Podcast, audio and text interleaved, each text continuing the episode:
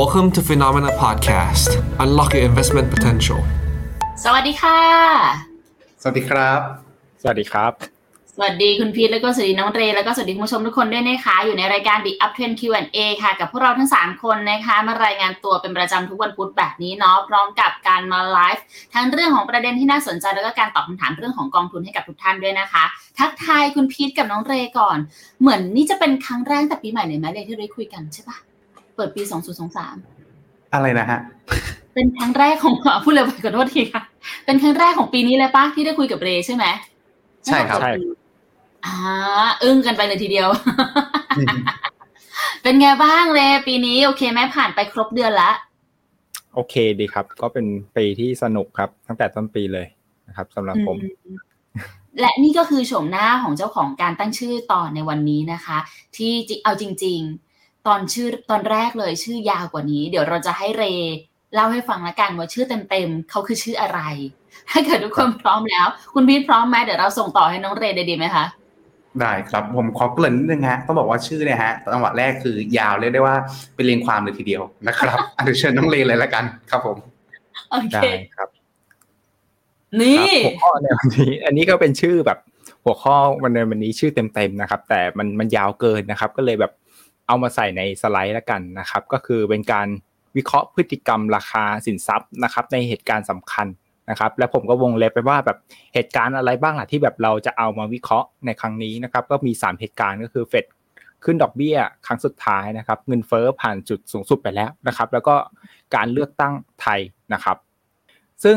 การวิเคราะห์แบบนี้ครับในภาษาอังกฤษเขาเรียกว่า slide and dice analysis นะครับเดี๋ยวขอเรียกสั้นๆว่า slide analysis ละกันนะครับ ซึ่งเอ่อไอการวิเคราะห์เนี่ยครับเดี๋ยวขออธิบายแบบสั้นๆคร่าวๆนะครับ ก็คือจะเราจะเป็นการแบบว่ากำหนด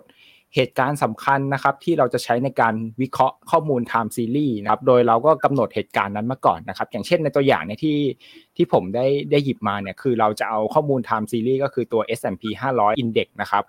มาดูว่ามันจะมีพฤติกรรมอย่างไรต่อเหตุการณ์สำคัญนะครับ ซึ่งเหตุการณ์ ในอันนี้ครับผมก็ใช้เหตุการณ์ที่เฟดเนี่ย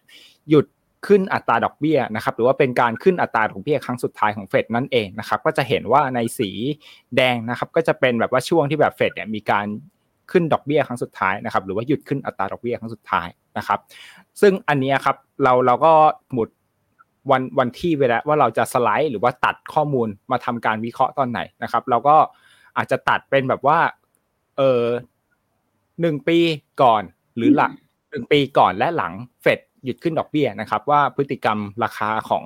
เออสินทรัพย์ที่เราจะเอามีมาวิเคราะห์ต่อครับมันเป็นอย่างไร อันนี้ก็เอามา highlight highlight ให้ดูนะครับ ก็คืออย่างอย่างเนี้ยครับเราก็จะเอาช่วงเออที่ไฮไลท์สีฟ้าฟ้าๆเทาๆเนี่ยครับมามาวิเคราะห์ต่อนะครับ โดยกำหนดให้ค่ากลางหรือว่าแกนที่เป็น normalize เนี่ยก็คือวันที่เฟดหยุดขึ้นดอกเบี้ยก็คือสีแดงนะครับโอเคพี่อธิบายอย่างนี้เพิ่มให้ดีไหมเลย สมมติได้ครับสมมติบเรา Fed จะขึ้นดอกเบี้ย ประชุมวันที่หนึ่งมกราสองพันยี่สิบสามเราก็จะตัดเอาช่วงเวลาตั้งแต่หนึ่งมกราสองพันยี่สิบสองกับ ใช่ปะแล้วก็หนึ่งมใช่กครัราบสองพันยี่สิบสี่ถึงหนึ่งมกราสองพันยี่สิบสี่มาในการพอดข้อมูลถูกไหมใช่หนึ่งใช่ปีครับเต็มๆอ่าโอเคงั้นพี่ถามกันว่าทำไมต้องเลือกมาสามเหตุการณ์นี้ด้วย เลือกยังไง เวลาที่เราจะมาใช้อะก็เราก็ดูว่าช่วงนี้มันแบบมันมีเหตุการณ์อะไรสำคัญที่เกิดขึ้นนะครับก็ก็หยิบเหตุการณ์นั้นมาก่อน ละกันครับ เพราะว่าเผื่อจะเอามา action เผื่อเราจะเห็นแบบว่า pattern อะไรบางอย่างที่เอามาทำ action ได้เมื่อเหตุการณ์นั้นเกิดขึ้นจริง ๆ นะครับ ก็เลยแบบว่าหยิบสามเหตุการณ์นี้จริง ๆ มีแบบตรุษจีนด้วยนะครับถ้าแต่ถ้าสมมติใครใครแบบสนใจแบบว่าอยากให้ผมแบบว่าวิเคราะห์เหตุการณ์ไหนเนี่ยก็สามารถพิมพ์มาได้เลยนะครับ อันนี้ผมก็แบบพิมพ์มาตึกพิมพ์จีนมาเลยเนี่ยแบบว่าอยากเห็นแบบว่าเหตุพฤติกรรมของราคาสินทรัพย์ต่อเหตุการณ์ไหนก็คือแบบว่าสามารถพิมพ์มาได้เลยเดี๋ยว ในอนาคตนะครับ ถ้าถ้าแบบมีโอกาสก็เดี๋ยวเอามาเล่าให้ฟังได้ อาจจะเป็นแบบในรายการนี้หรือว่าในในไลฟ์อื่น ๆนะครับ แต่จะยากมากนะเพราะว่าตรุษจีนนี่คือแบบแต่ละปีก็คือวันเดือนไหนไม่ค่อยตรงกันด้วยเลยนะครับจริง ๆ ก็มีมีมีทำไว้เสร็จแล้วครับ แต่ไม่ได้เอาใส่มาเพราะว่าเดี๋ยวหัวข้อมันจะยาวกว่านี้อะไปต่อ S&P 500 ตอบสนองต่อการขึ้นดอกเบี้ยรุ่นท้ายของเฟดยังไงบ้างจ๊ะครับก็อันเนี้ยครับก็จะเป็นแบบข้อมูลที่เราสไลด์มาเมื่อกี้แล้วเนี่ยก็คือเป็นเหตุการณ์ก่อน ที่เฟดหยุดขึ้นดอกเบี้ยนะครับแล้วก็หลังเหตุการณ์ที่เฟดหยุดขึ้นดอกเบี้ยนะครับก็จะเห็นว่าถ้าไปดูแบบว่าแพทเทิร์นเนี่ยก็จะเห็นว่าหลังจากที่เฟดหยุดขึ้นดอกเบี้ยเนี่ยดูที่ค่าเฉลี่ยนะครับก็คือเส้นสีดำปะเนี่ยมันก็ถือว่าแบบมีมีเชนที่ค่อนข้างแบบว่าชัดเจนในระดับหนึ่งนะครับก็คือหลังจากที่เฟดหยุดขึ้นดอกเบี้ยไปแล้วเออหนึ่งปีเนี่ยผลตอบแทนโดยเฉลี่ยของตัว S&P 500ครับก็อยู่ที่ประมาณ 13%นะครับก็ถือว่ามันก็มี pattern ในระดับหนึ่งนะครับสำหรับ เออเมื่อเฟดเนี่ยหยุดขึ้นอัตราดอกเบี้ยนะครับ แต่ในบางกรณีอะครับอันนี้เราก็แบบว่าเออเพิ่มแบบว่าช่วงของข้อมูลเอามาให้ด้วยนะครับ เราก็จะเห็นแบบเปอร์เซ็นต์ไทยที่ 75นะครับแล้วก็เปอร์เซ็นต์ไทยที่ 25เนี่ยก็จะเห็นว่ามันก็ก็ก็มี pattern ในระดับหนึ่งนะครับสำหรับกรอบกรอบนี้นะครับ แต่มันก็จะแบบมีบางเหตุการณ์สำคัญที่แบบเป็น outlier อยู่นะครับ อย่างเช่นแบบว่าเออกราฟสีแดงนะครับ มันก็จะเป็นแบบ เหตุการณ์อะไรบางอย่างเกิดขึ้นนะครับ ก็เลยทำให้ข้อมูลนี้มันหลุดออกจากค่าเฉลี่ยไปค่อนข้างมากนะครับเป็น outlier นะครับ ซึ่งเราก็อาจจะไปวิเคราะห์ต่อว่าในเหตุการณ์นี้มันมี condition หรือว่าแบบมีอะไรเกิดขึ้นที่แบบพิเศษกว่าเหตุการณ์โดยปกติทั่วไปอื่น ๆ หรือเปล่านะครับ แต่ถ้าอันนี้เราวิเคราะห์แบบดูแบบ pattern ในอดีตดูแบบ เออดูแบบค่าเฉลี่ยนะครับว่าเราอยากเห็น pattern ของเหตุการณ์นี้มันเป็นอย่างไร ซึ่งตัว S&P 500 มันก็ถือว่ามี pattern ในระดับหนึ่งหลังจากที่เออเฟดขึ้นดอกเบี้ยครั้งสุดท้ายครับ โอเคมีโอกาสขึ้นไปได้ต่อว่างั้นเถอะมากกว่า ใช่ครับก็อีกเหตุการณ์หนึ่งนะครับ ก็อันนี้นะครับก็คือเป็นตัว S&P 500 นะครับมาดูว่าเงินเฟ้อเนี่ยมันผ่านจุด peak ไปแล้วนะครับ แล้วตัวผลตอบแทนของ S&P 500 เนี่ยมันมันมีแพทเทิร์นเป็นอย่างไร นะครับ ก็จะเห็นว่าเออหลังเส้นสีสีดำปะครับ มันก็ถือว่าในช่วงแรกๆเนี่ยมันก็ถือว่าค่อนข้างไซด์เวย์นะครับ แล้วก็ตัวเปอร์เซ็นต์ไทยที่ 75 กับ 25 เนี่ยมันก็ค่อนข้างกว้างนะครับ แต่แต่ก็จะเห็นว่าผมมันก็ถือว่าแบบไม่ไม่ได้แบบมีเทนแบบขาขึ้นที่ชัดเจนนะครับ หลังจากที่เงินเฟ้อมันแบบพีคไปแล้วนะครับสำหรับตัว S&P 500 นะครับ แต่ถ้าไปดูในค่าเฉลี่ยเนี่ยก็จะเห็นว่ามันก็ยังเออ ทำผลตอบแทนได้อยู่ที่ประมาณ 10%นะครับเป็นเป็นแบบค่าเฉลี่ยนะครับซึ่งเงินเฟ้อพีคเนี่ยเหตุการณ์เนี้ยในรอบปัจจุบันเนี่ยมันผ่านมาแล้วใช่ไหมครับเราก็เลยได้เส้นสีเหลืองเข้มขึ้นมาก็คือเหตุการณ์ณตอนนี้นะครับก็จะเห็นว่าเนี่ยตอนนี้เงินเฟ้อมันพีคมาแล้วนะครับผลตอบแทนของเออตัว S&P 500เนี่ยมันก็ปรับตัวบวกขึ้นมาอยู่ที่ประมาณ 7%แล้วนะครับอันนี้ก็ถือว่าเอออาจจะเป็นไปตาม pattern หรือเปล่านะครับก็ ก็เดี๋ยวต้องติดตามกันต่อไปนะครับสำหรับเหตุการณ์นี้นะครับซึ่งถ้าให้ดูเนี่ยผมก็ตีความว่ามันก็แบบเหตุการณ์นี้มันแบบไม่ได้มี pattern อะไรที่ค่อนข้างชัดเจนนะครับเหมือนในหน้าถัดไปเดี๋ยวเดี๋ยวเราจะเห็นกันนะครับอันนี้ก็ครับก็คือเป็นเหตุการณ์เดียวกันก็คือเงินเฟ้อที่ peak ไปแล้วนะครับเราก็มามามาดูผลตอบแทนของตัว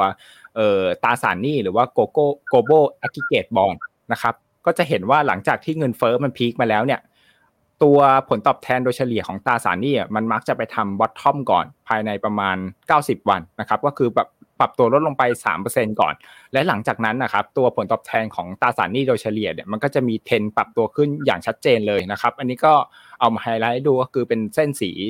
สีดำนะครับที่เป็นค่าเฉลี่ยนะครับแล้วก็มีบวกลบเออแล้วก็มีเปอร์เซ็นต์ท้ายที่ 75 แล้วก็ 25 นะครับ อันนี้ก็คือของเนี่ยก็ยังเป็นบวกเลยนะครับ มันก็ถือว่าแบบมี pattern ที่ชัดเจนนะครับ อันนี้ถ้าใครได้ดูใน FINNOMENA Live นะครับก็จะเห็นว่าก็อาจจะเห็นกราฟนี้มาแล้วนะครับ ก็พี่เจษก็เคยเล่าไปแล้วนะครับ แต่ทีเนี้ยผมมาขยายช่วงเวลา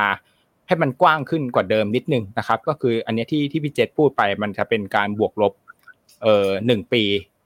ก่อนหรือก่อนหลังเกิดเหตุการณ์นะครับ ผมก็แบบเอาข้อมูลมาขยายมันกว้างไปนิดนึงว่าแบบว่าเออผลตอบแทนเนี่ยมันพีคไปอีกได้เท่าไหร่นะครับ ก็ได้รูปนี้มานะครับ ก็จะเห็นว่าประมาณ เอ่อ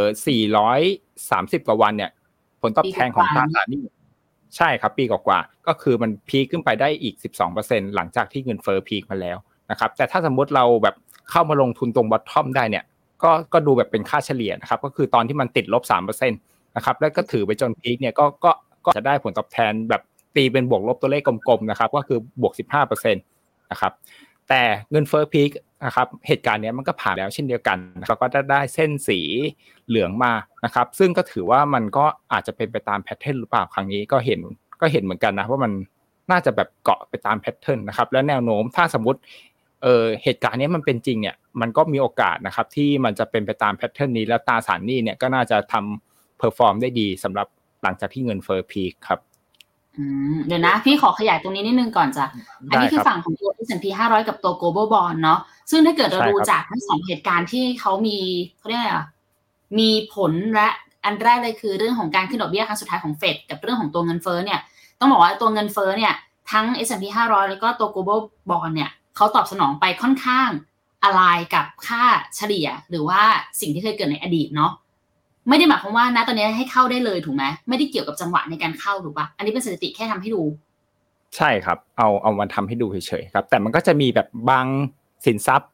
บางเหตุการณ์ที่มันแบบมี pattern ชัดเจนอย่างตราสารหนี้หน้าเนี้ยครับ ที่มันแบบค่อนข้างมีความชัดเจนนะครับ แต่บางอันอืมมันก็แบบไม่ได้แบบมีเทรนด์ที่ชัดเจนนะครับ ก็คือแบบหลายคนแบบอาจจะมีความเชื่อว่าแบบว่าก่อนหรือหลังตรุษจีนเนี่ยหุ้นจีนจะลงหรือจะขึ้นอะไรเงี้ย ผมก็แบบลองมาทำให้ดูว่าความเชื่อนั้นมันมันเป็นเรื่องจริงหรือเปล่าครับ โอเคโอเคงั้นต้องเน้นทุกคนนะว่าอันนี้เป็นการเอาสถิติมาโชว์ให้ดูนะ ไม่ได้เป็นการบอกว่าใช่ครับจังหวะนี้ควรเข้าหรือจะจะยังไงนะ เอาเป็นสถิติมาให้ดูครับก่อน งั้นสรุปได้ว่าก็อาจจะเอาไปครับยังไงนะคะก็อาจจะเอาแบบไปประกอบการตัดสินใจได้ระดับหนึ่งถ้าสมมติเทรนด์มันแบบค่อนข้างชัดเจนนะครับ อืมโอเคอะครับผมต่อเชิญค่ะ ได้ครับ อีกตัวหนึ่งนะครับ ตัวเหตุการณ์สุดท้ายก็จะเป็นผลตอบแทนของตัว SET Index นะครับ กับ เหตุการณ์ก่อนหรือหลังเลือกตั้งของไทยนะครับ อันนี้ก็ผมก็ดูแบบว่าช่วงหนึ่งปีก่อนและหลังเลือกตั้งนะครับ ว่าตัวผลตอบแทนของ SET Index เนี่ยมันมีเอ่อ pattern เป็นอย่างไรนะครับ ถ้าดูแบบว่าระยะแบบหนึ่งปีเนี่ยมันก็ดูแบบค่อนข้าง sideway แล้วก็แบบไร้ทิศทางใช่ไหมครับ ผมก็เลยแบบว่าเออซูมเข้าไปดูใกล้ๆหน่อยว่าแบบช่วงนั้นน่ะมันมี pattern อะไรหรือเปล่านะครับ ก็จะเห็นว่าที่ผมแบบวงสีเขียวไว้เนี่ยมันมันมี pattern บางอย่างนิดนึงนะ ก็เลยแบบว่าขยายแล้วก็ซูมมาได้หน้านี้นะครับ ก็จะเห็นว่าเออหลังจากเลือกตั้งอะครับ ตลาดหุ้นหุ้นไทยตัวตัว SET Index เนี่ยมันปรับตัวเพิ่มขึ้นไปโดยเฉลี่ยนะประมาณแบบทำจุดสูงสุดประมาณ 5%หลังจากเลือกตั้งมาแล้วประมาณ 20 วันนะอันนี้ก็พอพอแบบเป็น pattern ที่มันค่อนข้างชัดเจนอยู่นะครับสำหรับช่วงสั้น ๆ ของตัวหุ้นไทยนะครับ แต่ถ้าสังเกตดีๆนะครับ ในก่อนการเลือกตั้งเนี่ยก็จะเห็นว่าอืมหุ้นหุ้นไทยอะมันจะปรับตัวลดลงก่อนนะครับ ประมาณแบบว่าเออสามสิบกว่าวันนะครับ มันจะปรับตัวลดลงก่อนมาจนถึงประมาณวันที่ยี่สิบก่อนการเลือกตั้งนะครับ ซึ่งถ้าอิงตาม pattern นี้ก็คือจุดจุดที่อาจจะเออเข้าไปแบบว่าลงทุนในหุ้นไทยเนี่ยก็อาจจะเป็นช่วงประมาณเอ่อยี่สิบวันก่อนการเลือกตั้งนะครับ แล้วก็เราก็ไปขายประมาณหลังยี่สิบวันก่อนการเลือกตั้งครับ อันนี้ก็อาจจะพอแบบเอามาเป็น pattern ได้ในระดับหนึ่งนะครับ ก็คือเทรนแบบในระยะสั้นของของตัว ตลาดหุ้นไทยกับการเลือกตั้งของไทยเนี่ยมันค่อนข้างมี pattern ที่ที่ค่อนข้างชัดเจนอยู่นะครับอืมพี่ขอตรงนี้นิดนึงได้ไหมอาจารย์น้องเดย์ถ้าเกิดเราดูก่อนการเลือกตั้งอะ อันที่เป็นแบบสามเดือนก่อนหน้าแบบร้อยวันอะไรเงี้ย ถ้าเกิดเราเข้าในจุดนั้นก็จะเห็นเหมือนกันว่า มันจะมีรอบในการขึ้นไปได้เหมือนกันนะอาจจะใช้เป็นระยะเวลาสองครั้งก่อนเลือกตั้งก็ได้เนาะอืมสามเดือนครับล่วงหน้า แล้วก็มาใกล้ๆแล้วก็ขายก่อนสามมาสองแล้วก็ยี่สิบวันก่อนอีกรอบหนึ่งอย่างนั้นก็ได้เหมือนกันปะ ก็จริง ๆ มันก็ถ้าดูตัวที่ไฮไลท์สีสีเหลืองอะครับจะเห็นว่าความกว้างหรือว่า standard deviation ของข้อมูลอะมันจะค่อนข้างกว้างนิดนึงนะครับผมว่าถ้าสมมติจะจะแบบจะใช้แบบเป็นแบบว่าเออการตัดสินใจอะควรแบบเลือกจุดที่แบบความกว้างของข้อมูลก็คือที่ไฮไลท์สีเหลืองๆอะมันค่อนข้างแคบดีกว่านะครับ มันก็ใช่ก็คือแบบค่า SD ของข้อมูลมันน้อยๆอะครับ ก็คือตรงเนี้ยมันส่วนเบี่ยงเบนมาตรฐานมันมันกว้างนิดนึงมันอาจจะแบบเกิดเหตุการณ์แบบว่า เออไม่ไม่ได้เป็นไปตามเส้นค่าเฉลี่ยครับ โอเค ตามนั้นได้จ้ะสรุปแล้วครับว่าสรุปแล้วว่าเออบางเหตุการณ์นะครับ มันก็อาจจะมีความสัมพันธ์ต่อราคาสินทรัพย์นะครับ อย่างเช่นหุ้นไทยนะครับ ก็ถือว่าพอมี pattern ระดับหนึ่งนะครับสำหรับเหตุการณ์การเลือกตั้งในไทย นะครับอย่างตราสารหนี้โลกก็ถือว่ามี pattern ระดับหนึ่งเช่นเดียวกันนะครับหลังจากที่เงินเฟ้อ peak ไปแล้วนะครับอันนี้ก็อาจจะเอามาใช้ในการตัดสินใจการลงทุนได้ในระดับหนึ่งนะครับ ถ้าอิงตามข้อมูลสถิตินะครับโอเค ประมาณนี้ค่ะทุกคนประมาณนี้จะบอกครับว่าเนี่ยคือเท่านี้คุณพิทย์อยากเสริมไหมครับ ก็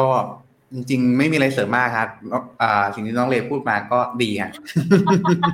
ชอบในการสรุปนี้จริงๆ แล้วก็วันนี้ข่าวดีทุกคนน้องเรย์จะอยู่กับพวกเราในการตอบคำถามด้วยดังนั้นพิมพ์กันเข้ามาได้เลยค่ะ วันนี้เรามีทีมครับกำลังเสริมในการช่วยตอบคำถามเลยก็ถ้าเกิดใครอยากให้เห็นข้อมูลแบบนี้กับเหตุการณ์อื่นๆ เนาะก็พิมพ์กันเข้ามาได้นะคะว่าอยากให้เห็นเป็นเหตุการณ์ไหนนะ เดี๋ยวจะได้ให้น้องเรย์ไปลองทำข้อมูลให้ แต่ว่าที่แน่ๆลองทำไปแล้วคือมีวันตรุษจีนใช่ไหมเรย์ที่เรย์เพิ่งทำไป ใช่ครับอ่า ใครอยากรู้พิมพ์ว่าตรุษจีนเข้ามานะคะ ทุกคนอาจจะตกใจว่าพิมพ์อะไรกันเข้ามาตอนนี้ได้กดหนึ่งเลยนะพิมพ์หนึ่งง่ายสุดอะไรเงี้ยหนึ่งตรุษจีนสองลอยกระทงสามอะไรอย่างงี้จะยากไปยากไปเอาตรุษจีนก่อนเป็นแบบ global นิดนึงนะอะคุณพีทน้องเรย์พร้อมไหมสำหรับการตอบคำถาม ครับผมครับ โอเค มาคำถามแรกคุณกุ๊กไก่กันเลยค่ะ ส่งมาหาเราตั้งแต่หกโมงครึ่งเลยทีเดียวค่ะ ถ้าเฟดขึ้นดอกเบี้ยเบาลงจะมีผลต่อกลุ่มพวกตราสารหนี้ไทยกับพวกกลุ่มลีดอย่าง global lead แล้วก็กลุ่มลีดไทยสิงคโปร์บ้างไหมครับ ขอบคุณครับอะคุณพีทก่อนละกัน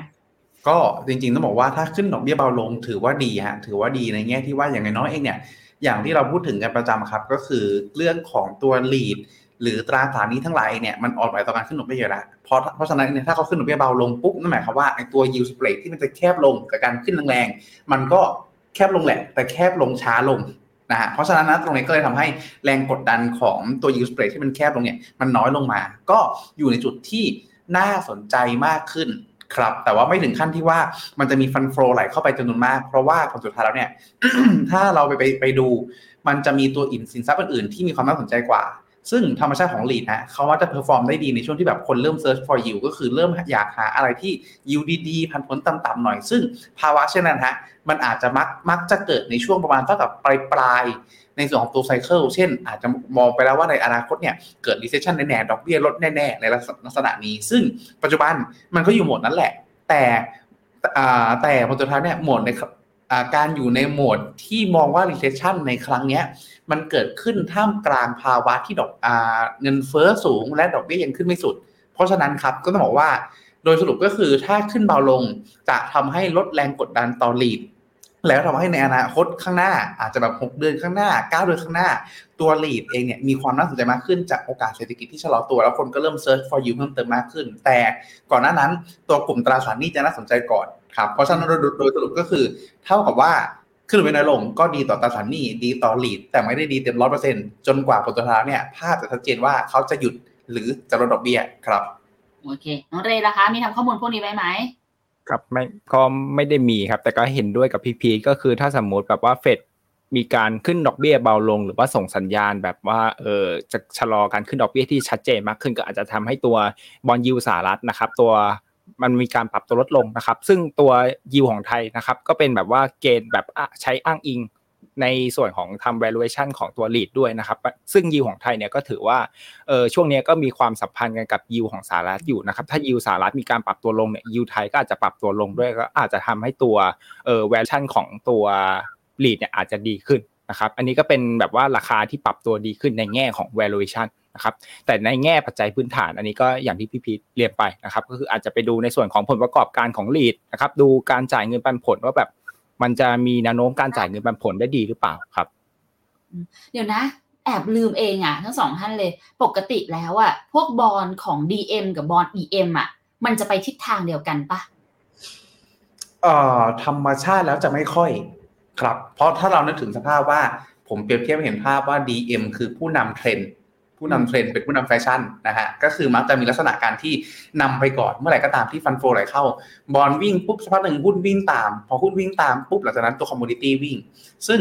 อ่าธรรมชาติของตัวกลุ่ม EM เนี่ยฮะจะเป็นกลุ่มประเทศที่ส่งออก เพราะฉะนั้นถ้า DM เศรษฐกิจดีแล้วหลังจากนั้นเองเนี่ยคนจะโฟกัสที่ DM ก่อนแล้วเมื่อไหร่ก็ตาม DM โตเต็มที่แล้วมันเริ่มแผ่มาถึง EM พอถึง EM ปุ๊บเงินก็เริ่มค่อยไหลกลับมาฝั่ง EM ทำให้ตัวอ่าวัฏจักรที่ ตราสารหนี้วิ่งแล้วหุ้นวิ่งตามเนี่ยก็ฝั่ง EM ก็จะตามมาทีหลัง รวมไปถึง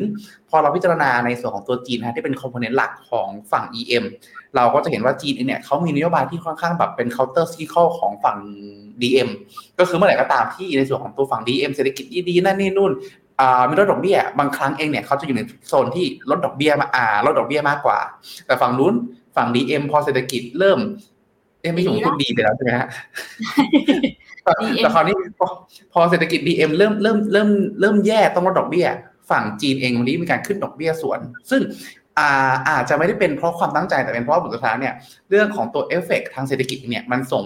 ต่อถึงถึงกันเนี่ยบางทีมันต้องใช้เวลาครับ เพราะฉะนั้น DM เลยจะไม่ได้อยู่จุดที่แบบวิ่งตามกันร้อยเปอร์เซ็นต์กับตัว EM ครับแต่เราเห็นพอเห็น pattern ได้ว่าถ้าเกิดเมื่อไหร่ก็ตามที่ DM กลับขยายอีกครั้งหนึ่ง EM มักจะวิ่งตามมาในภายหลังเหมือนกันก็คือ ถ้าตราสารหนี้วิ่งเมื่อไหร่ หลังจากนั้นไม่นานแต่ไม่นานในที่นี้ไม่ใช่สามวันห้าวันนะฮะก็คืออาจจะแบบสักหกถึงสิบสองเดือนครับเออก็คือหุ้นมักจะมีการปรับตัวขึ้นตามมาด้วย เพราะว่าก็คือตราสารหนี้วิ่งดีในช่วงลดดอกเบี้ยเพราะลดดอกเบี้ยก็คือคนเริ่มมองว่าเศรษฐกิจแย่แต่แต่พอลดดอกเบี้ยเสร็จปุ๊บเศรษฐกิจเริ่มฟื้นหุ้นก็กลับมาวิ่งพอหุ้นกลับมาวิ่งปุ๊บเศรษฐกิจฟื้นปุ๊บบริโภคเยอะ commodity ก็ demand สูง commodity ก็วิ่งแล้วก็ส่งต่อไปจาก EM อะไรลักษณะนี้ครับ แต่ต้องบอกทุกคนว่านี่คือวัฏจักรที่อยู่ในหนังสือนะ แต่ในภาพปัจจุบันที่เราเจอกันมันอาจจะไม่ใช่แบบนั้นใช่ไหมเรย์ทำหน้าเหมือนอยากเสริมหรือเปล่าไม่ไม่ครับพี่คิดเองพอดีจะพูดแล้วพี่พีก็พูดไปแล้วครับ ตามนั้นตามนั้นอะไปก็ถือว่าวันนี้ได้ได้เห็นภาพวัฏจักรของเศรษฐกิจแล้วกันที่ที่อยากจะโยงให้เห็นภาพค่ะทุกคนเพราะว่าจริง ๆ แล้วแต่ละสินทรัพย์อะมันก็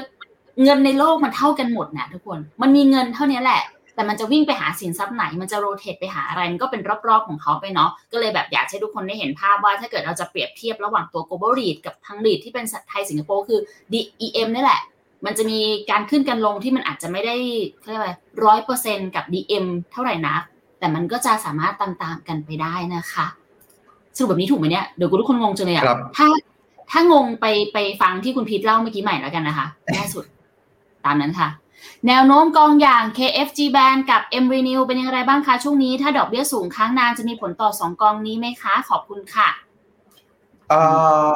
โดยสรุปสั้นๆฮะต้องบอกว่า KFC Brand จะมีผลกระทบเนาะแต่ไม่สูงมาก เพราะว่า KFC Brand เขาเน้นในส่วนของตัวกลุ่มหุ้นที่ branding ดีครับ แล้วก็ต้องบอกว่าเขามีการปรับพอร์ตแบบแอคทีฟด้วยก็คือในช่วงเวลาที่เขาไม่มั่นใจอะไรเลย เขากลัวเรื่องเศรษฐกิจชะลอตัวเขาจะไปถือพวกกลุ่ม consumer staple ค่อนข้างเยอะครับ ซึ่ง consumer staple คือสินค้าจำเป็นฮะเพราะฉะนั้น worst case ฮะก็คือกรณีที่เศรษฐกิจชะลอจริง แต่คนก็ยังต้องกินต้องใช้ในส่วนของตัวสินค้าจำเป็นเหล่านั้นทำให้ตัวรายได้เนี่ยมันอยู่จุดที่ค่อนข้าง stable ราคาหุ้นก็จะ stable ไปด้วย แต่ stable ในที่นี้คือไม่ใช่ว่าไม่ลงแบบนิ่งกลิปไม่ใช่ฮะอาจจะลงแต่ลงน้อยกว่าเฉยๆครับเพราะฉะนั้นก็คือมีโอกาสที่เขาจะ outperform ได้ในแง่ที่ว่าอาจจะลงแต่ลงน้อยกว่าครับแต่เมื่อไหร่ก็ตามที่ในส่วนของตัวขาที่ลดดอกเบี้ยปุ๊บ KFG Band จะเป็นภาพตรงกันข้าม ก็คือถ้าเกิดเขาปรับพอร์ตได้ทันทันทันการ ย้ายจากตัวกลุ่ม consumer staple ที่มี branding ดี ไปในส่วนของตัวกลุ่ม growth หรือ cyclical ที่ branding ดีเหมือนกันเนี่ยก็อาจจะมีที่โอกาสที่จะ catch up ทันได้ แต่ถ้าเกิดสมมติเขาไม่ได้ปรับในลักษณะนั้น คือเขาอาจจะยังไม่มั่นใจหรือว่าอะไรก็ตาม ก็อาจจะเป็นทีมที่ลงน้อยกว่าขึ้นน้อยกว่าก็ได้ ก็คือมองอยากให้มองเป็นตัวกองที่เป็นคล้ายๆ เป็นโลโบลักษณะนั้นมากกว่า ก็คือความผันผวนต่ำลักษณะนั้นมากกว่าครับส่วนเอมิลีนิวก็ต้องบอกว่าเป็นกองที่ เอ่อมันเป็นลูกผสมฮะระหว่างในส่วนของตัวตัวตีมพลังงานสะอาดที่เป็นกึ่งกึ่ง growth กับในส่วนของตัวพลังงานสะอาดทั่ว ๆ ไปที่แบบมีความเป็น utility เพราะฉะนั้นฮะก็ต้องบอกว่าเป็นอีกกองหนึ่งที่เราสามารถมองเป็น megatrend ในระยะยาวได้ แต่ขณะเดียวกันก็ไม่ได้มีความเป็น growth แรงๆจ๋าๆมาก เพราะ ตัว MRENEW เองเป็นกองที่เขาถือในส่วนของตัวหุ้นขนาดใหญ่เป็นหลักด้วยจะต่างจากตัวกองอีกกองหนึ่งคือ SCB Clean ที่เขาจะเน้นแบบ growth จ๋าๆเลย ถ้าเกิดผมชอบหุ้นตัวหนึ่งของที่ SCB Clean เขาถืออันนี้นอกเรื่อง ก็คือเขาไปถือในส่วนของตัวหุ้นที่ทำตัวโซลาร์เซลล์ในฝั่งสหรัฐแต่ไม่ใช่ว่าเป็นเจ้าใหญ่เจ้าใหญ่ฮะเขาเน้นในสองตัวเป็นบริษัทที่รับติดตั้งโซลาร์เซลล์ตามบ้านในแถบแคลิฟอร์เนีย แล้วก็กำลังขยายไปเรื่อยๆ ซึ่งฝั่งนั้นเองแดดดีอยู่แล้ว แล้วก็อ่ากำลังกิน market cap ในแคลิฟอร์เนียได้ดี แล้วก็กำลังขยายไปตลาดใกล้ๆใกล้ๆใกล้ๆอะไรลักษณะเนี้ยฮะซึ่งธรรมชาติก็คือถ้าเป็นกองอย่างนั้นน่ะขึ้นดอกเบี้ยแรง ดอกเบี้ยนานจะอยู่จุดที่ลบกว่า เพราะขนาดมันเล็กเลยฮะ แต่ถ้าเป็นในส่วนของตัวเอ็มลีดิวเนี่ยเขาถือตัวใหญ่เป็นหลัก มันก็ไม่ได้มีลักษณะของตัวเชิงลบแรงมากนะครับ โอเคค่ะงั้นสรุปได้ว่าถ้าขึ้นดอกเบี้ยนานๆตัว KFG Band ก็อาจจะโดนผลกระทบลงไปด้วย แต่ก็จะแบบไม่ได้ลงมากนะ ขึ้นก็ขึ้นอาจจะขึ้นได้ไม่น่าไม่ไม่ไม่เท่าเหมือนกัน ซึ่งจริงๆบุคลิกถ้าเอาแค่ลักษณะการตอบสนองต่อตัวดอกเบี้ยแล้วอะ M KFG Band กับ L Renew ก็คล้ายๆกันนะคะถ้าอย่างนั้น มีความใกล้เคียงกันใช่ครับอืมโอเคค่ะอะน้องเพียงแต่น้อว่างเลต่างล่ะทีมย่อยเท่านั้นเองใช่มันต่างตีมกันเนาะน้องเลคิดเห็นยังไงกับสองกองนี้บ้างสำหรับผมผมคิดว่าตัวที่น่าจะอ่อนไหวต่อแบบเบี้ยมากกว่าก็น่าจะเป็นในส่วนของตัว M Renew นะครับเพราะว่าหุ้นเขาตอนเนี้ย มันค่อนข้างมีความเป็นเป็นโกรดมากกว่านิดนึงอืมนะครับงั้นแสดงว่าถ้าเกิดเราคิดว่าดอกเบี้ยจะสูงครั้งนานแบบนี้เนี่ย ก็เลือกสัดส่วนของ KFG Band มากกว่า M Renew ดีกว่าไหมถ้าต้องเลือกสักทีมหนึ่งครับ ก็ได้ครับ ก็ได้แปลว่าไม่ได้เปล่าเลย ได้นะได้ครับ โอเคโอเคอะข้อนี้ถามเรก่อนบ้างดีกว่าได้ค ตารับรางเปรียบเทียบกองทุนเช่น UGIS KG KTG Income ถ้ากราฟออกมาดีกว่าควรลงตัวนั้นใช่ไหมครับ อีกอย่างเวลาผมดูเช่น 1 ปีตัวนี้อยู่บน 3 เดือน กลายเป็นอีกตัวอยู่บน ผมควรเชื่ออะไรดีครับ ถ้าจะซื้อหนึ่งปีสามเดือนกราฟกราฟ อันนี้เข้าใจว่าน่าจะเป็นตัว NAV หรือเปล่าครับ ก็ถ้าสมมติถ้าถ้าถ้าเป็นผมดูกองตราสารหนี้อะผมจะไปดูอย่างนี้ก็คือดูว่าปัจจุบันอะยิวของพอร์ตอะมันอยู่ที่เท่าไหร่นะครับ อย่าง UGIS เนี่ยตอนนี้ยิวก็อยู่ที่ประมาณ7%นะครับแล้วก็ไปดูduration ของพอร์ตว่าแบบตอนนี้เขามีการปรับ duration เป็นอย่างไรนะครับซึ่งถ้าถ้าดูอย่างเงี้ยเราเราก็จะพอแบบเอาตัว yield to maturity ของพอร์ตเนี่ยมา predict เอ่อมาคาดการแบบว่าผลแทนได้ในระดับหนึ่งนะครับ อย่างเช่นตัว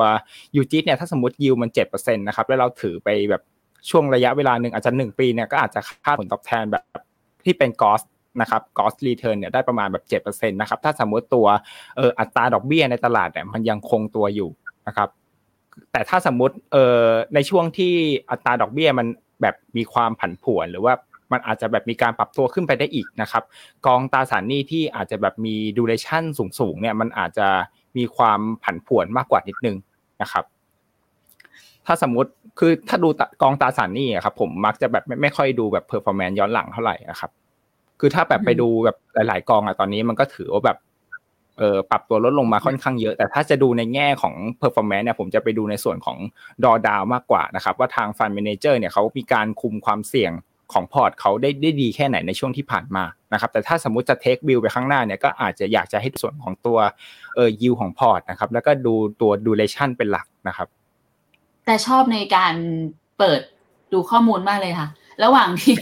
เลพูดไป คุณพี่ก็คลิกอย่างมือจ้าระวันคือต้องบอกว่า ต้องบอกว่าพยายามให้ให้ให้เห็นภาพฮะอ่าก็เห็นทางแอดมินเราอาคุณน้องเค้กเนาะน่ารักเชียวเอาเอาภาพขึ้นพอดีฮะก็เลยโชว์ฮะว่าหลักๆเองเนี่ยเรามีฟังก์ชันนี้เนาะซึ่งอันนี้ผมเสริมแล้วกันนะผมเสริมแล้วกันก็คือหลักๆเองครับ ถ้าเราดูในส่วนของตัวกราฟเนาะจริงๆอะบางทีถ้าเกิดเราดูแบบกราฟเส้นเฉยๆเนี่ยมันแบบมันมันลังเลเนาะเพราะแบบบางทีกราฟเนี่ยมันสลับกันบ้างขึ้นบ้างลงบ้างบางทีช่วง บางช่วง underperform บ้าง outperform บ้างนอกจากดูกราฟเส้นฮะอาจจะดูช่องนี้ก็ได้เหมือนที่น้องเลพูดครับ ก็คือลองดูในหลายๆ timeframe ครับสิ่งที่ผมพูดถึงประจำครับ ก็คือ UGIS จะไม่ได้เป็นกองที่ return ดีมาก ไม่ได้แบบดีแบบโดดเด่นสูงสุดเลย แต่สำคัญคือเรื่องของตัวความสม่ำเสมอครับ จะเห็นได้ว่าเขาอยู่ tier ที่ประมาณดีตลอดเวลาครับ ในขณะที่ KT G Income ไม่ได้แย่ฮะ เพราะว่าตลาดเองในช่วงสามเดือนที่ผ่านมา ปรับตัวบวกขึ้นได้ดีกว่าครับ ถึง 5.69%เลย แต่ถ้าเราไปดูภาพรวมตัวอื่นบ้างอย่างเช่นในเรื่องของตัวความเสี่ยง SD ก็อาจต่ำกว่า เพราะความสม่ำเสมอของฝั่งนี้ดีกว่าแมสโซดาวของฝั่งนี้ดีกว่า เพราะว่าฝั่งนี้เขาเป็นตัวตีมินคัมก็ต้องบอกว่าผมอยากให้การให้ใช้ในสองตัวข้อมูลทางสถิติเราเนี่ยฮะเป็นการคัดกรองเบื้องต้นเฉยๆมากกว่า แล้วไปดูไส้ในกรจีนที่น้องเลพูดถึงเมื่อกี้ เพราะว่าไม่อย่างนั้นเองเนี่ยถ้าเราดูถ้าเราอิงกับสถิติย้อนหลังแบบยาวๆมาตลอดเลยฮะไม่ว่าจะใช้ช่วงเวลาไหนก็ตามแค่นั้นแหละช่วงเวลาไหนก็ตาม มันอาจจะ mislead ได้เพราะว่าผลตอบแทนในอดีตไม่ได้หมายถึงอนาคต ซึ่งต้องบอกว่าจริงๆแล้วเนี่ย ถ้าผมพูดถึงมุมนี้ฮะถ้าในกรณีที่สมมติเฟดเองยังแบบไม่แน่ใจจะขึ้นดอกเบี้ยเท่าไหร่หรือจะลดเท่าไหร่ UGIS จะมีโอกาสที่ outperform กว่า เพราะเขาเด่นเรื่องสม่ำเสมอ แต่ถ้าสมมติครับ ถ้าถึงวันหนึ่งที่เฟดลดดอกเบี้ยจริง KT จีนค่ำด้วยความที่ duration เขายาวกว่า แล้วก็เขามีเรื่องของตัวการถือในส่วนของตัว triple B ค่อนข้างเยอะฮะนะตรงนี้ก็มีโอกาสที่เขาจะวิ่งได้แรงกว่าเช่นเดียวกัน ขึ้นอยู่กับสไตล์มากกว่าครับ เหมือนที่ณปัจจุบันอันนี้ครับถ้าใครหลาย ๆ คนเลือกกองไม่ถูก อาจจะลองเข้ามาดูในนี้ก็ได้ครับ ในส่วนของตัวหน้าจอผมก็คือ ส่วนของตัวกองเด็ดครับ เลือกเป็นตราสารหนี้ฮะปัจจุบันเรามีทำ list ขึ้นมาให้ครับว่ากองทุนตราสารหนี้ทั่วโลกเราแนะนำกองไหนบ้างนะครับหลักเองเรามี1กอง2กองอาจจะดูเยอะฮะแต่จริงมันคือคนละคลาสเฉยๆอย่าง SCB Group ครับกดเข้าไปดูได้เลยว่าโอเค มันเป็นกองลักษณะไหน แล้วก็มีคำอธิบายให้ครับว่าเออตัวกองเนี้ยมันมีลักษณะของตัวความสมดุลนะ แล้วก็เรื่องของตัวทั้ง capital gain แล้วก็ความสม่ำเสมอ หรือถ้าในกรณีที่ตราสารหนี้อย่างยูจิสจุดเด่นอะคิดผิดนะฮะจุดเด่นก็คือในส่วนของการที่เขาเองนะครับเขามีความแอคทีฟแล้วก็เน้นเรื่องของตัวรายได้สม่ำเสมอบนความผันผวนต่ำก็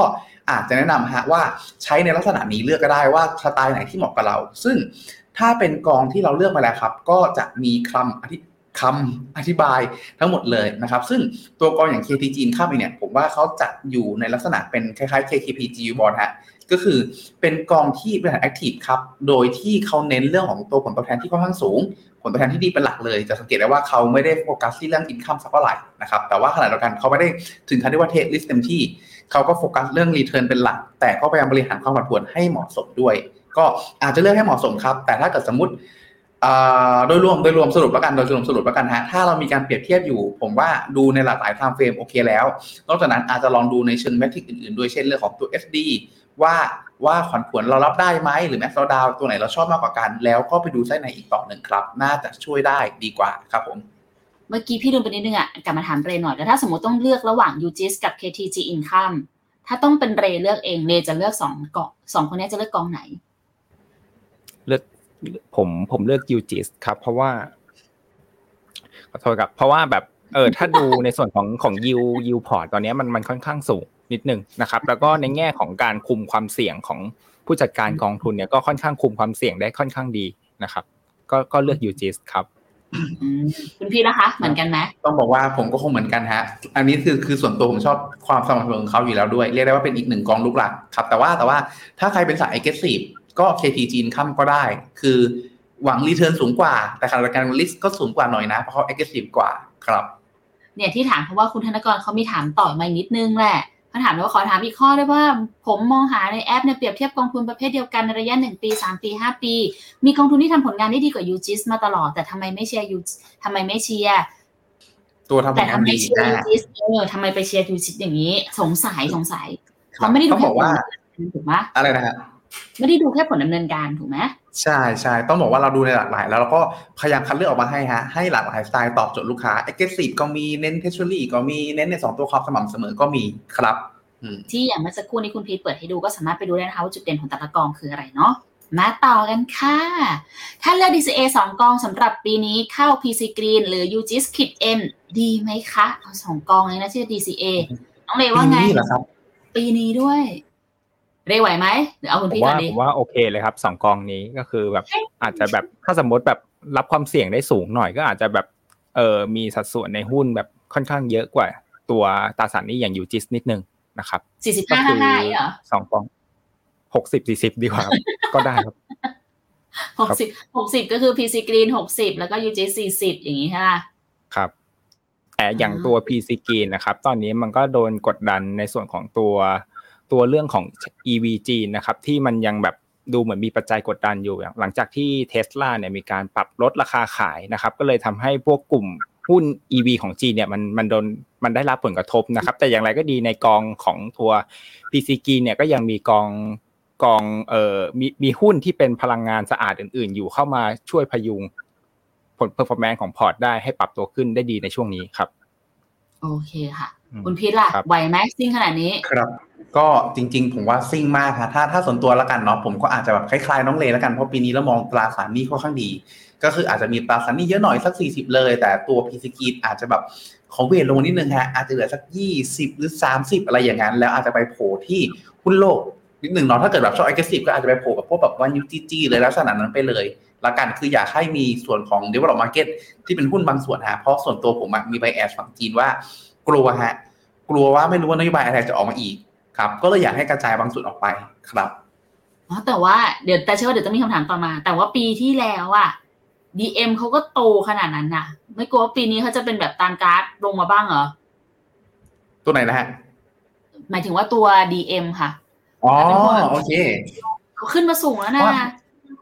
เพราะว่าเพราะว่าตีมของเขาคือเป็นการ DCA ฮะเพราะฉะนั้นตรงนี้ขึ้นมาสูงใช่ครับ แต่สมมติฐานหลักของเราคือเป็นการขึ้นเพื่อลงต่อ เพราะฉะนั้นจังหวะเนี้ยสูงนะ แต่ถ้าเทียบกับปีที่แล้วอะยังถือว่ามี discount อยู่มาสักสิบกว่าเปอร์เซ็นต์ได้ แล้วก็ถ้าสมมติตามสมมติฐานเราจริง ก็คือลงมาอีกทำ new low ได้อีก เราจะได้ค่อยๆ ซื้อของจุดที่ถูกกว่าปีที่แล้วพอสมควร แล้วก็มีจุดที่ต่ำกว่าปีที่แล้วค่อนข้างมากในช่วงที่เป็น bottom ด้วยครับ โอเคค่ะ ข้อต่อไปค่ะ เลไหวนะ เดี๋ยวพี่อ่านช้าๆให้ แนะนำหน่อยครับ มี principal VNEQ 35% K China 29% UGIS 21% ASP Digiblock 15%ไม่ใช่พอร์ตหลักด้วยนะ มีแนะนำเพิ่มเติมไหมครับ จะลดหรือเพิ่มตัวไหน หรือควรเพิ่มกองอื่นเข้าอีกไหมครับ คือเป็นเซ็นทรัลไลท์แหละนี้ครับ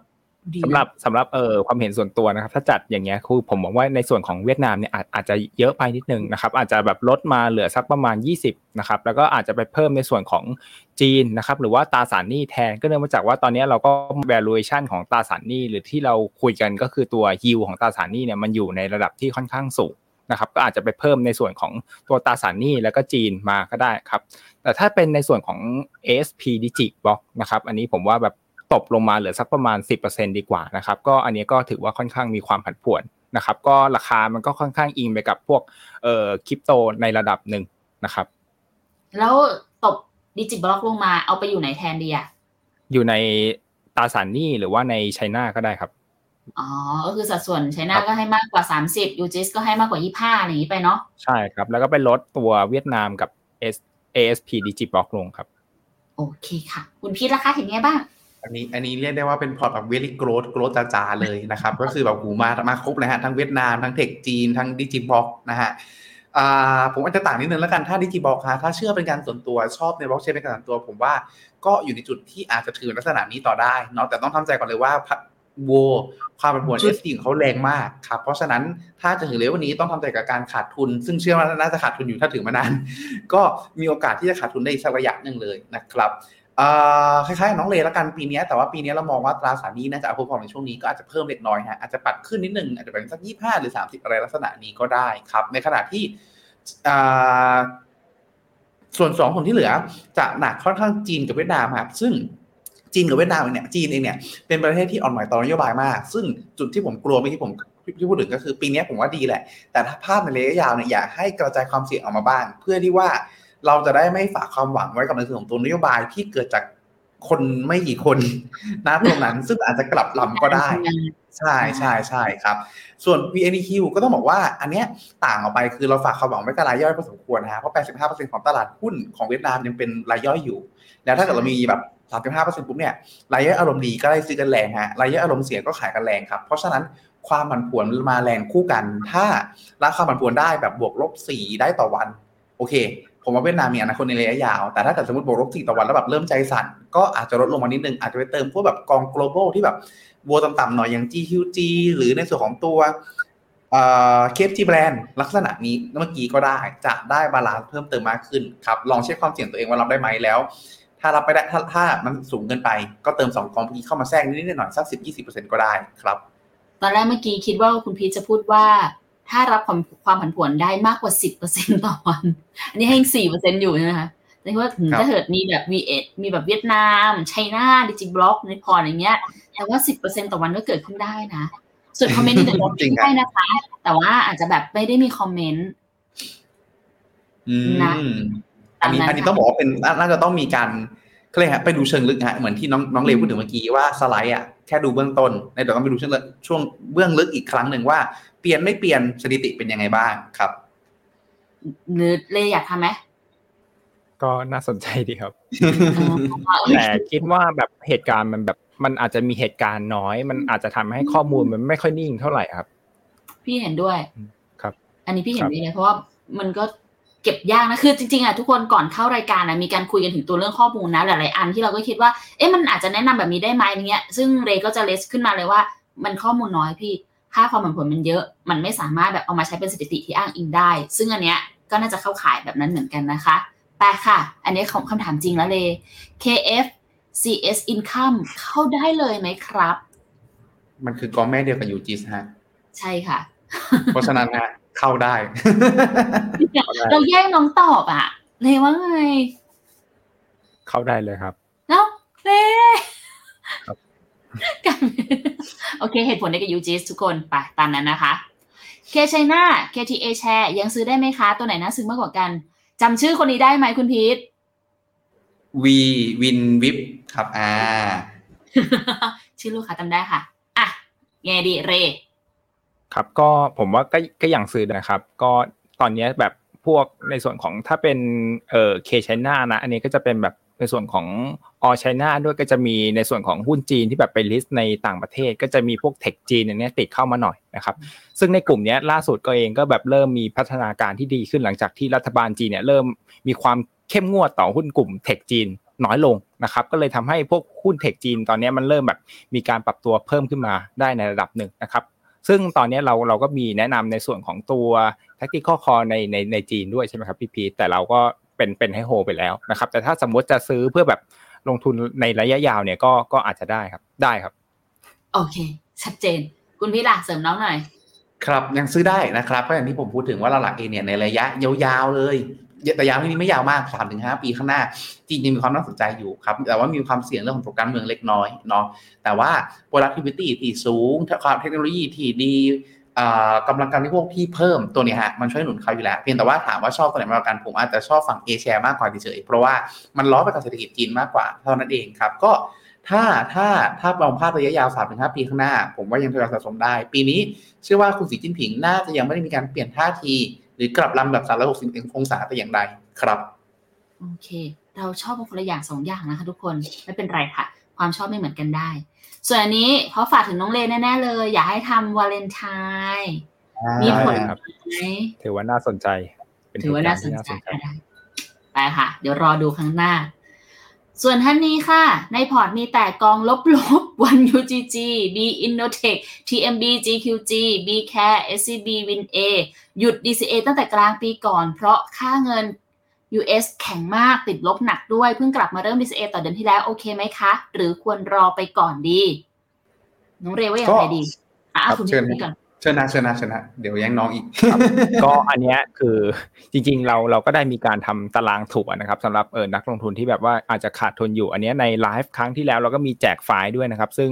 ถ้าใครได้ดู The UpTrend ครั้งก่อนๆที่ผมเคยมาออกกับพี่พีทเนี่ยเราก็มีแจกไฟล์นะครับ แต่ในไลฟ์ครั้งล่าสุดเราก็แบบมีการอัปอัปเกรดไฟล์นิดหน่อยนะครับก็ลองไปคำนวณดูได้ว่าตอนนี้เราขาดทุนเท่าไหร่นะครับแล้วเราจะซื้อเพิ่มเท่าไหร่ ซึ่งการถั่วเพิ่มขึ้นมาครับมันก็อาจจะทำให้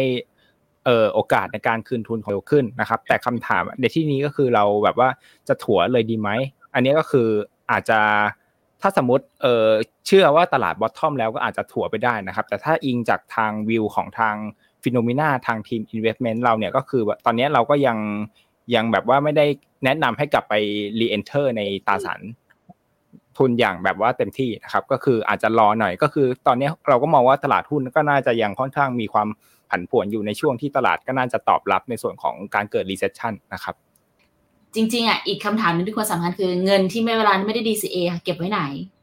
ถ้ายังเก็บได้อยู่ชะลอไปได้แหละแต่ถ้าเก็บไม่อยู่เนี่ยกลับมา DCA เถอะอย่างน้อยก็ยังได้ไปลงทุนนะคะอะคุณพีทคะยังไงต่อดีคะครับก็คล้ายๆกับน้องเลยฮะว่ามุมมองเราเป็นการ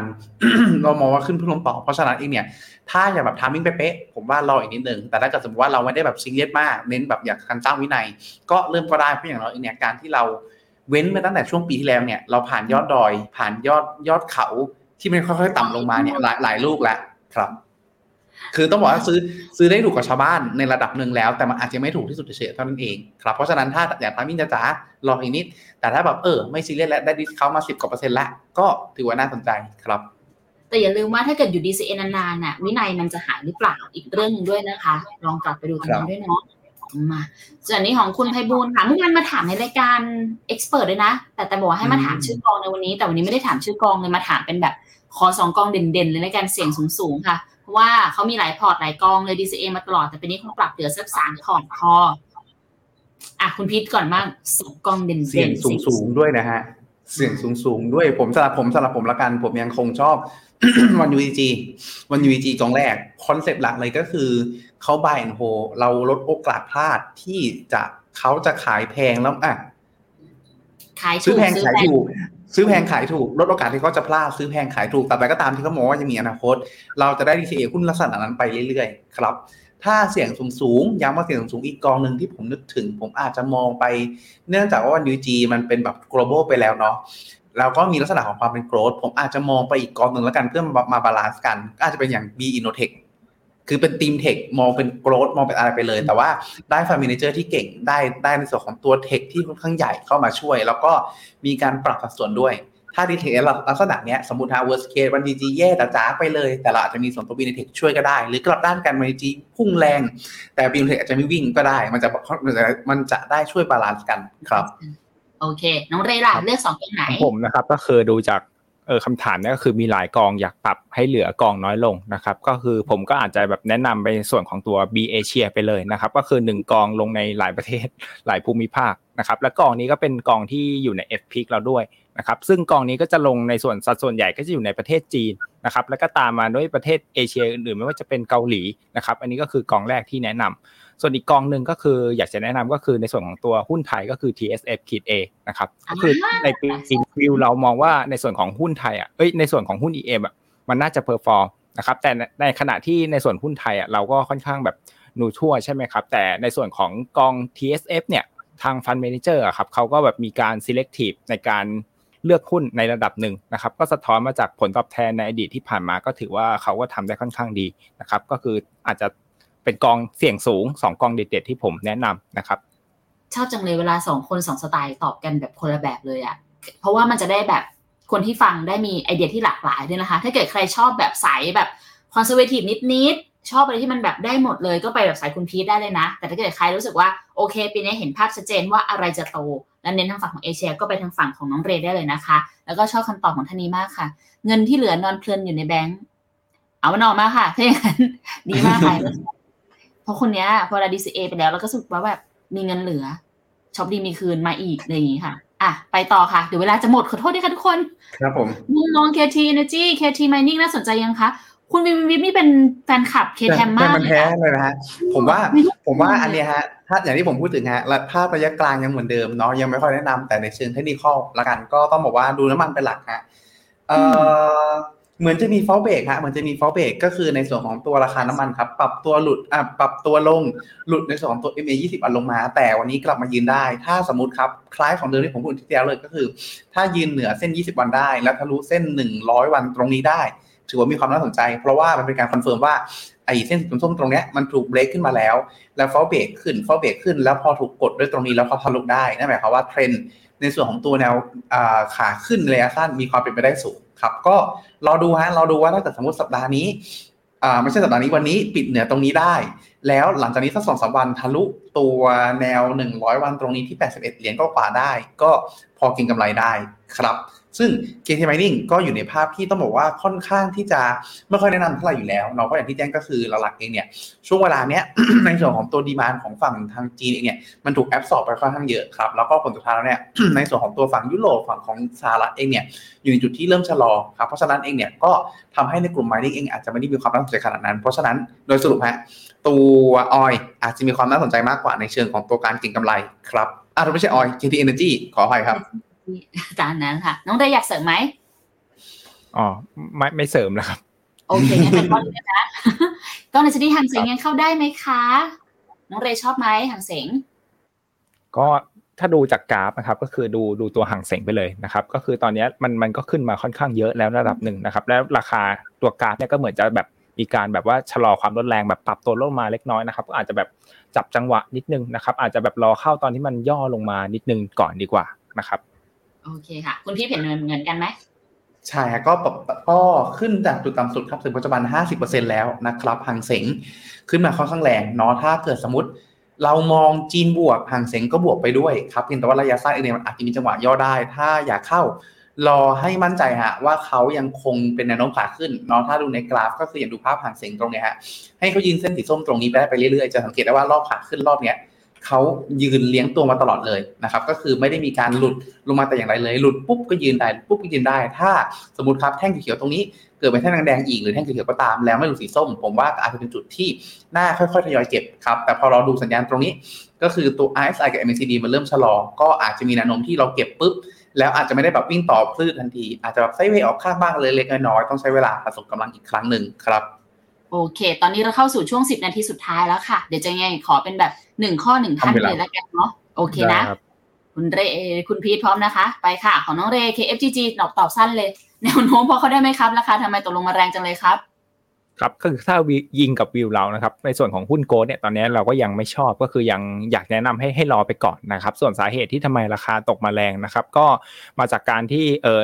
หุ้นในพอร์ตให้ในกองกองเนี้ยส่วนใหญ่มันเป็นหุ้น growth นะครับแล้วก็มันก็มีความอ่อนไหวต่อการปรับขึ้นอัตราดอกเบี้ยของเฟดในช่วงที่ผ่านมาด้วยนะครับก็ไปมันก็จะไปกระทบต่อในส่วนของ va- การทำ valuation นะครับเมื่อดอกเบี้ยมีการปรับตัวเพิ่มขึ้น valuation โดยเฉพาะในส่วนของตัวหุ้น growth เนี่ยมันก็จะมีการปรับตัวลดลงนะครับ อันนี้ก็เป็นปัจจัยที่กระทบต่อกองนี้โดยตรงนะครับ มันก็เป็นที่ทำว่าทำไมเออ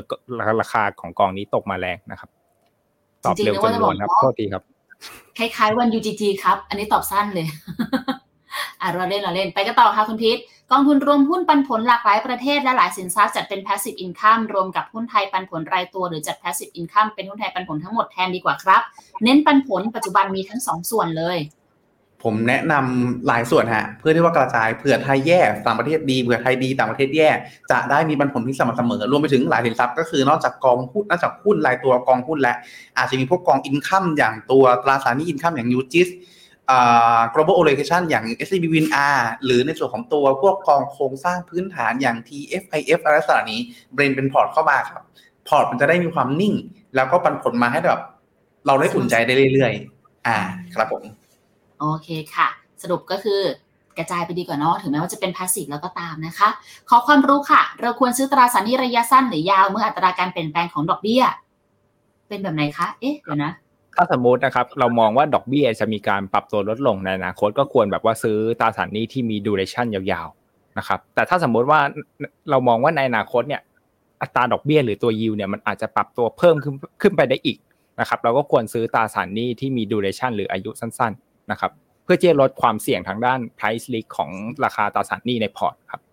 โอเคค่ะ จริงๆอะมีสัปดาห์ที่แล้วนะที่เราคุยกันถึงเรื่องตราสารหนี้ไปเยอะนะลองฟังดูได้นะคะ มีความละเอียดเลยนะสำหรับ duration ของเรื่องตราสารหนี้นะคะ ส่วนข้อต่อไปค่ะคุณพีทถ้าเฟดกำลังทำ policy U-turn ตลาดหุ้นจะลงไหมคะเพราะเห็นเคยวิเคราะห์ว่ามันจะลงหลังจาก U-turn ถูกต้องฮะระยะสั้นระยะสั้นมีโอกาสขึ้นจากความดีใจความเลิงล่าฮะที่เฟดอยู่ขึ้นดอกเบี้ยแล้ว อย่างน้อยก็ไม่แย่อย่างที่คิด แต่ผลสุดท้ายแล้วมีโอกาสค่อนข้างสูงที่จะลงต่อ เพราะว่าการลงดอกเบี้ยฮะมันคือการที่มองไปข้างหน้าแล้วว่าเศรษฐกิจแย่เศรษฐกิจแย่ก็สะท้อนที่ผลต่ออ่าตัวกำไรผลการดำเนินงานของบริษัทต่างๆ ก็เลยลง เพราะฉะนั้นมันเหมือนแบบเป็นเฟดมากกว่า มีช่วงเลิงล่าเอ้ยหยุดขึ้นแล้วลดดอกแล้วสภาพคล่องสูงแล้ว แต่หันไปดูเอ้าผลประกอบการแย่ก็ไหลลงมาลักษณะนี้ครับ มันเป็น cyclical ค่ะทุกคนอย่างนี้ก็เป็นตามเศรษฐกิจละ ไปต่อค่ะ ถ้าเงินบาทแข็งส่งผลอย่างไรกับการซื้อกองทุนต่างประเทศคะว่าจะได้ราคาถูกหรือแพงน้องเร่ก็จะไปส่งผลต่อเออกองทุนที่ไม่มีการป้องกันความเสี่ยงค่าเงินนะครับ ถ้าสมมติเงินบาทมีเออมีการแข่งค่ามากขึ้นกับดอลลาร์นะครับใช่ไหมครับ ถ้าสมมติกองทุนไทยที่ไปลงในทองกองทุนหลักเนี่ยเป็นสกุลเงินดอลลาร์นะครับ มันก็จะทำให้ในกระทบต่อในส่วนจากฝั่งที่ เออแปลงจากกองทุนหลักมาเป็นกองทุนไทยนะครับ ก็อาจจะมี loss ในส่วนของค่าเงินในตรงนั้นไปนะครับ ซึ่งในตอนนี้ครับทางทีมเราก็แนะนำในส่วนของกองทุนที่ที่เป็น hedging นะครับ อย่างกองทุนทองคำเนี่ยเราก็เพิ่งมีการสวิตจากเอ่ออันเฮดมาเป็นเฮดนะครับ เพื่อเนื่องจากเรามองว่าเงินบาทเนี่ยก็น่าจะมีแนวโน้มแข็งค่านะครับ โอเคค่ะ ส่งผลกันทุกคนมันเปลี่ยนไปเอาคุณพีทอยากเสริมเหรอคะเปล่าครับเปล่าครับ โอเคค่ะ ได้ค่ะ งั้นถ้าตราสารหนี้ UGIS ที่แนะนำค่ะ ควรมีกี่เปอร์เซ็นต์ของพอร์ต และกองนี้น่าสนใจกี่ปีคะ หรือจนกว่าตลาดหุ้นจะเป็นขาขึ้นหรือเปล่าถ้าถ้ามองระยะยาวเรามองเป็น core port ได้ขึ้นอยู่ความเสี่ยงฮะเช่นอาจจะสักสิบถึงยี่สิบเปอร์เซ็นต์พอร์ต ถ้าเราความเสี่ยงได้สูงมาก แต่เราความเสี่ยงได้น้อยก็อาจจะบวมขึ้นเป็นสักสามถึงสี่สิบก็ได้ครับ แต่ถ้ามองแค่สั้นๆปีนี้ปีนี้ผมว่าขึ้นอยู่กับภาพรวมมากกว่าว่าผลสุดท้ายแล้วเนี่ยเราจะ allocate เงินแบบไวแค่ไหน ถ้าแบบสมมติ อนาคตเรามองว่าเอ้ยเราเผื่อที่จะย้ายเข้าหุ้นสหรัฐด้วย หรือตอนจังหวะนี้อยากเข้าหุ้นจีนเพิ่ม ก็อาจจะถือ UGIS น้อยหน่อยเพราะเขามีค่าธรรมเนียมหนึ่งเปอร์เซ็นต์สมมติปีนี้เราคาดหวังจากเขาเจ็ดเปอร์เซ็นต์แล้วเราถือ UGIS จังหวะนี้สมมติหกสิบเปอร์เซ็นต์พอร์ตเลยฮะแล้วพอเห็นหุ้นสหรัฐคิดว่าจะวิ่งต้องขายจาก UGIS ไปเข้าตัวนั้นมันก็เสียค่าธรรมเนียมซ้อนเลยไม่ค่อยแนะนำลองดูฮะว่าอยาก active มากแค่ไหน ถ้ามองระยะสั้น ถ้าอยาก active มาก UGIS มีน้อย ถ้าอยาก active น้อยก็มีมีมากหน่อยก็ได้ครับ โอเคค่ะ ข้อต่อไปค่ะ น้องเรย์แนะนำกองทุนหุ้นไทยให้หน่อยครับกองเมื่อกี้เลยปะก็อย่างกองเมื่อกี้แหละครับ TSF ครับก็อันนี้ก็ชอบความที่ fund manager มีความ active มีความ selective ในการเลือกหุ้นนะครับ โอเคค่ะเอาคุณยายีอยากฮะอะไรคะได้อยากได้ตุ๊ดจีนฮะอ่าทำการวิเคราะห์ครับได้เราตรุดจีนกับวาเลนไทน์นะคะ มาสองเหตุการณ์แล้วนะ ส่วนของคุณจอนค่ะ โกเลเวลเจ็ดเลือกซื้อถัวตัวติดลบเยอะแทนการดีเซอัตราส่วนเดิมดีไหมครับอ่าผมตอบแล้วกัน ถ้าถ้าสมมติถ้าติดลบเยอะสักเนี้ยผมอาจจะแนะนำว่า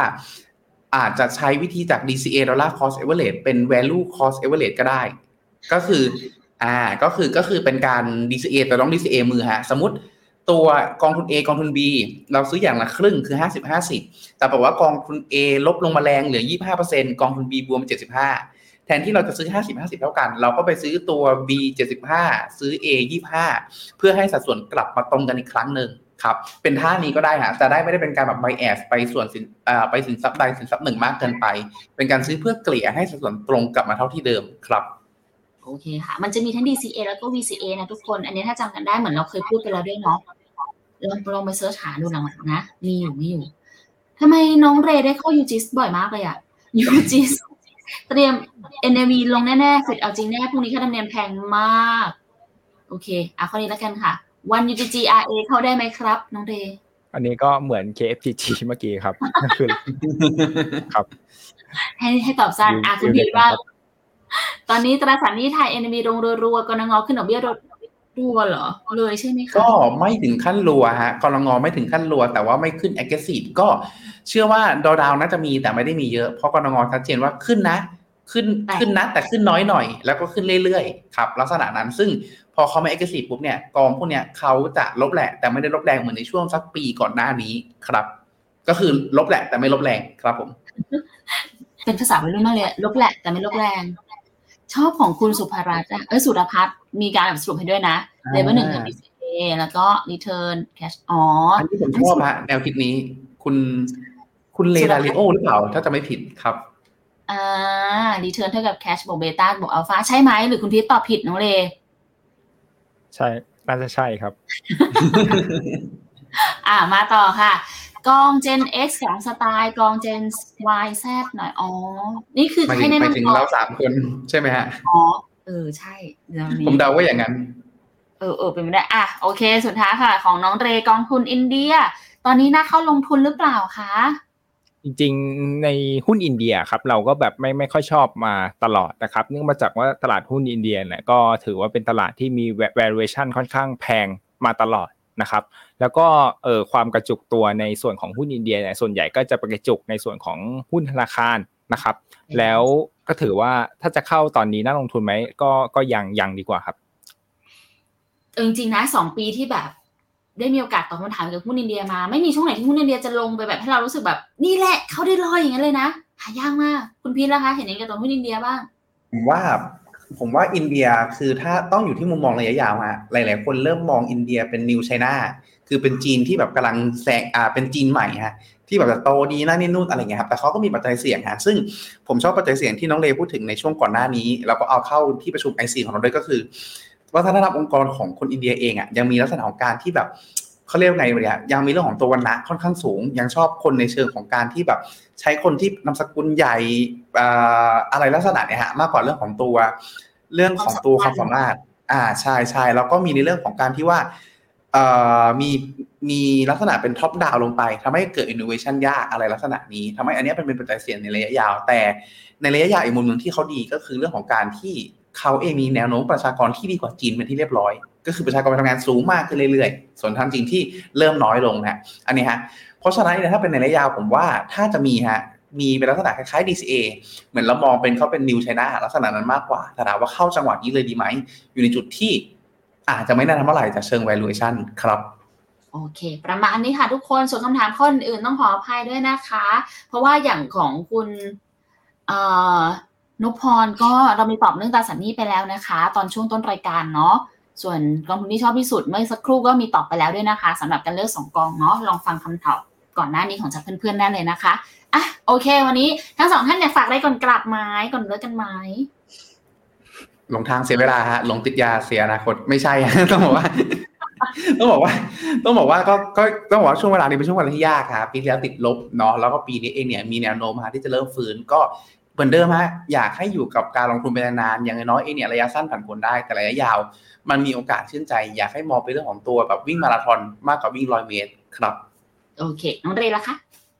ครับก็ปีนี้นะครับก็อยากจะให้ทุกคนแบบเออกำหนดกลยุทธ์หรือว่าแผนการลงทุนของตัวเองให้ชัดเจนนะครับ ปีที่แล้วอาจจะแบบเจ็บมาบ้างเหนื่อยมาเยอะนะครับ พอร์ตอาจจะติดลบปีนี้ก็แบบตั้งสติแล้วก็แบบลองคิดกลยุทธ์นะครับ ว่าเราจะทำให้พอร์ตของเรา มันกลับมาบวกได้อย่างไรนะครับ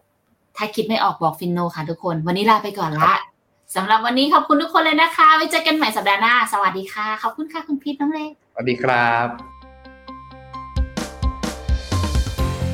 ในโลกของการลงทุนทุกคนเปรียบเสมือนนักเดินทาง คุณหลักเป็นนักเดินทางสายไหน มีเงินแต่ไม่มีเวลา เลยไม่รู้ว่าจะเริ่มต้นเส้นทางสายการลงทุนยังไง วันนี้มีคำตอบกับ p h e n o m e n a Exclusive บริการที่ปรึกษาการเงินส่วนตัว ที่พร้อมช่วยให้นักลงทุนทุกคนไปถึงเป้าหมายการลงทุน สนใจสมัครที่ f i n o m e p h e n o m e n a e x c l u s i v e หรือ line at p h e n o m e n a p o r t คำเตือนผู้ลงทุนควรทำความเข้าใจลักษณะสินค้า เงื่อนไขผลตอบแทน และความเสี่ยงก่อนตัดสินใจลงทุน